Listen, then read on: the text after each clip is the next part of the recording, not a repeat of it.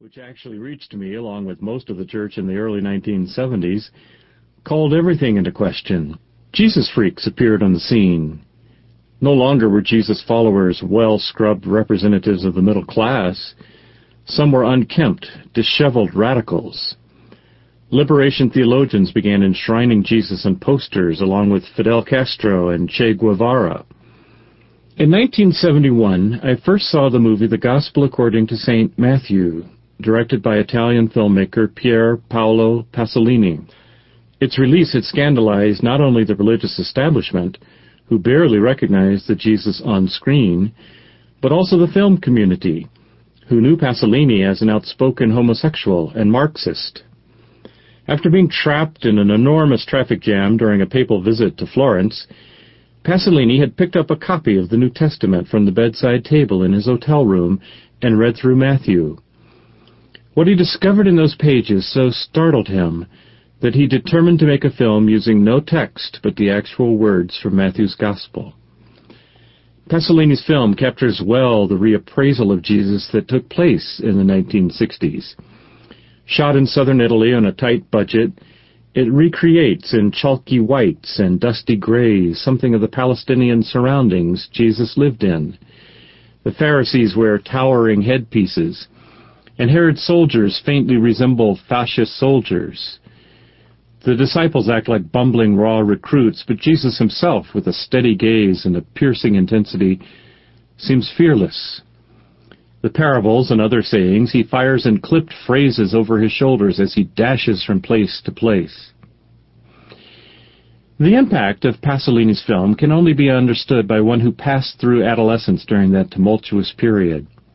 Back then it had the power to hush scoffing crowds at art theaters. Student radicals realized that they were not the first to proclaim a message that was jarringly anti-materialistic, anti-hypocritical, pro-peace, and pro-love.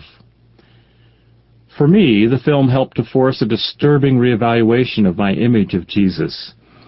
Those in authority, whether religious or political, regarded him as a troublemaker, a disturber of the peace, he spoke and acted like a revolutionary, scorning fame, family, property, and other traditional measures of success.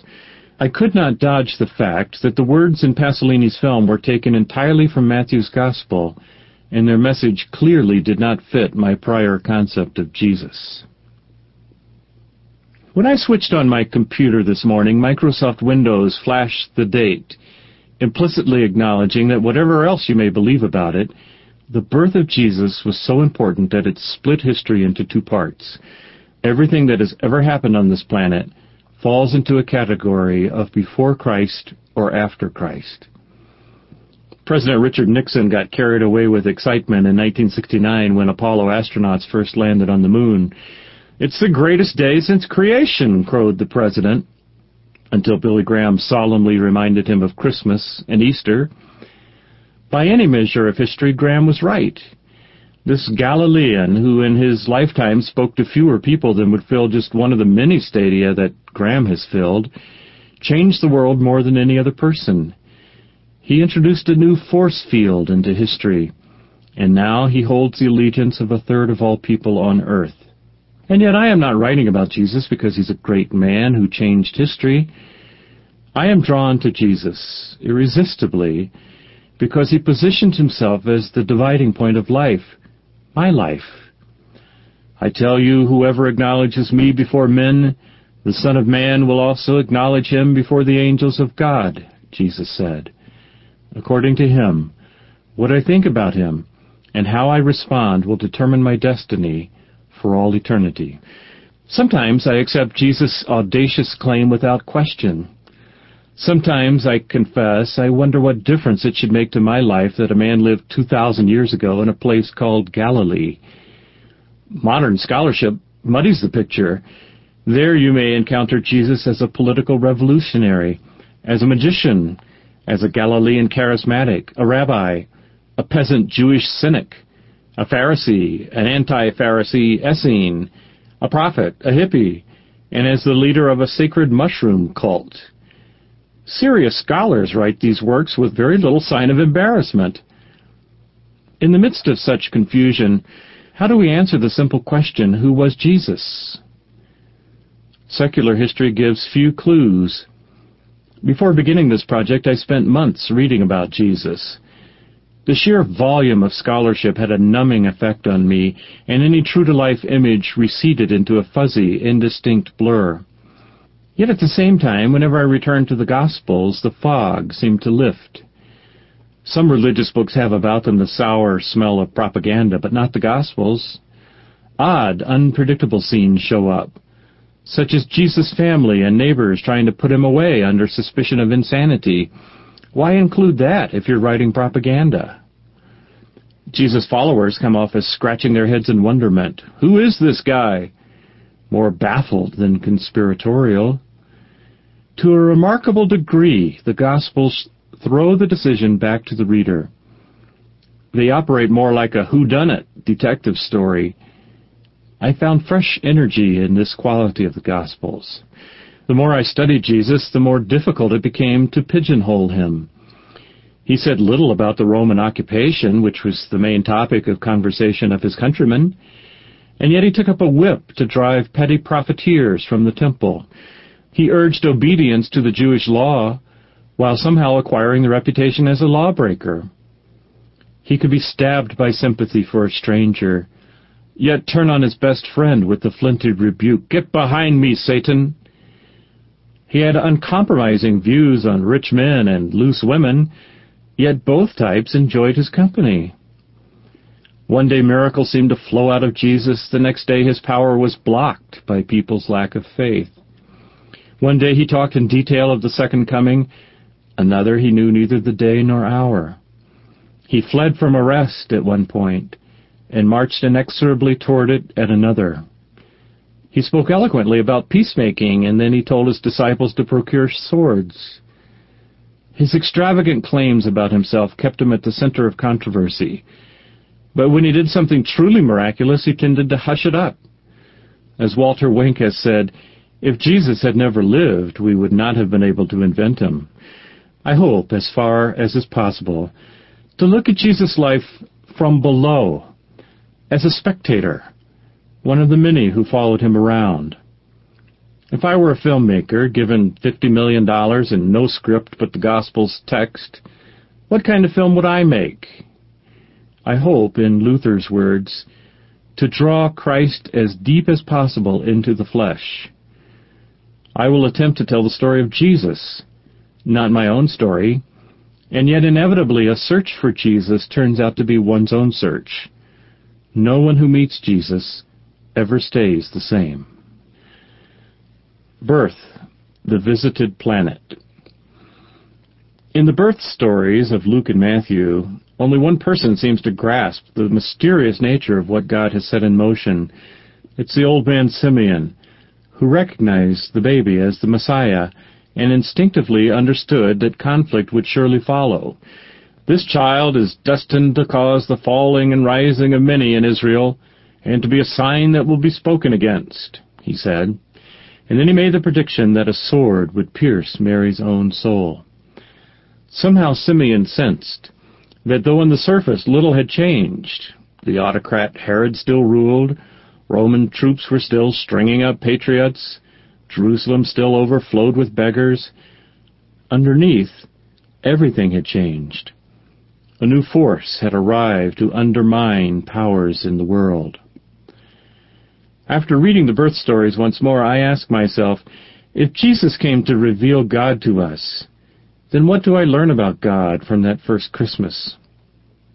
The word associations that come to mind as I ponder that question take me by surprise. Humble, approachable, underdog, courageous.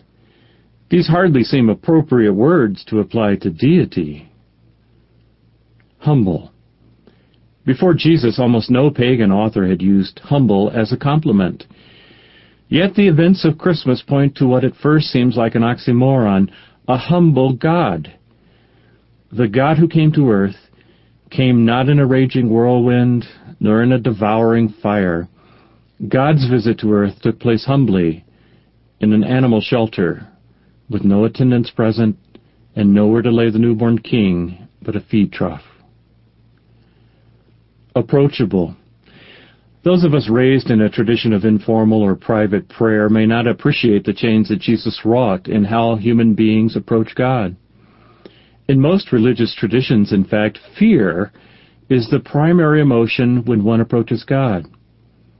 In truth, fear had never worked very well. The Old Testament includes far more low points than high ones.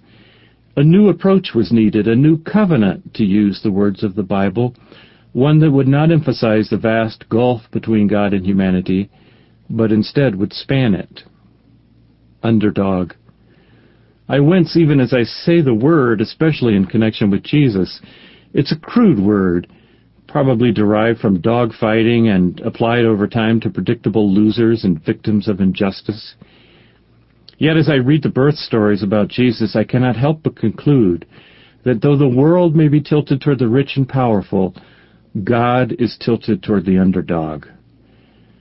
Growing up, Jesus' sensibilities were affected most deeply by the poor, the powerless, the oppressed, in short, the underdogs. Since God arranged the circumstances in which to be born on planet Earth, without power or wealth, without rights, without justice, his preferential options speak for themselves. Courageous. In 1993, I read a news report about a Messiah sighting in the Crown Heights section of Brooklyn, New York. Rabbi Menachem Mendel, 91 years old, mute from a stroke, was claiming to be the Messiah. When I first read the news account, I nearly laughed out loud. Who are these people trying to kid? It was a response that Jesus received throughout his life. It took courage, I believe, for God to lay aside power and glory and to take a place among human beings who would greet him with the same mixture of haughtiness and skepticism that I felt when I first heard about Rabbi Mendel of Brooklyn. It took courage to risk descent to a planet known for its clumsy violence, among a race known for rejecting its prophets. What more foolhardy thing could God have done? God, who knows no before or after, entered time and space. God, who knows no boundaries, took on the shocking confines of a baby's skin, the ominous restraints of mortality. Background Jewish roots and soil. As a boy growing up in a WASP community in Atlanta, Georgia, I did not know a single Jew.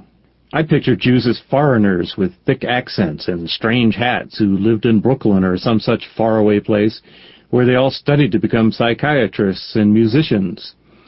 I knew the Jews had something to do with World War II, but I had heard very little about the Holocaust. Certainly these people had no relation to my Jesus. Not until my early twenties did I befriend a Jewish photographer who disabused me of many of my notions about his race. One night when we stayed up late talking, he described what it was like to lose 27 members of his family to the Holocaust. Later he acquainted me with Elie Wiesel, Chaim Potok, Martin Buber, and other Jewish writers and after these encounters, I began reading the New Testament through new eyes. How could I have missed it? Jesus' true blue Jewishness leaps out from Matthew's very first sentence, which introduces him as the son of David, the son of Abraham. Matthew opens his gospel not as I might be tempted to begin with a teaser on how this book will change your life, but rather with a dry list of names, the genealogy of Jesus. Matthew chose a representative sampling from 42 generations of Jews in order to establish Jesus' royal bloodline. Much like the shabby descendants of deposed European royalty, the peasant family of Joseph and Mary could trace their lineage back to some impressive ancestors, including Israel's greatest king, David, and its original founder, Abraham. Jesus grew up during a time of resurgent Jewish pride in a backlash against the pressure to embrace Greek culture, families had recently begun adopting names that harked back to the times of the patriarchs and the Exodus from Egypt. Jesus' own name comes from the word Joshua, he shall save, a common name in those days. The idea that an ordinary person with a name like Jesus could be the Son of God and Savior of the world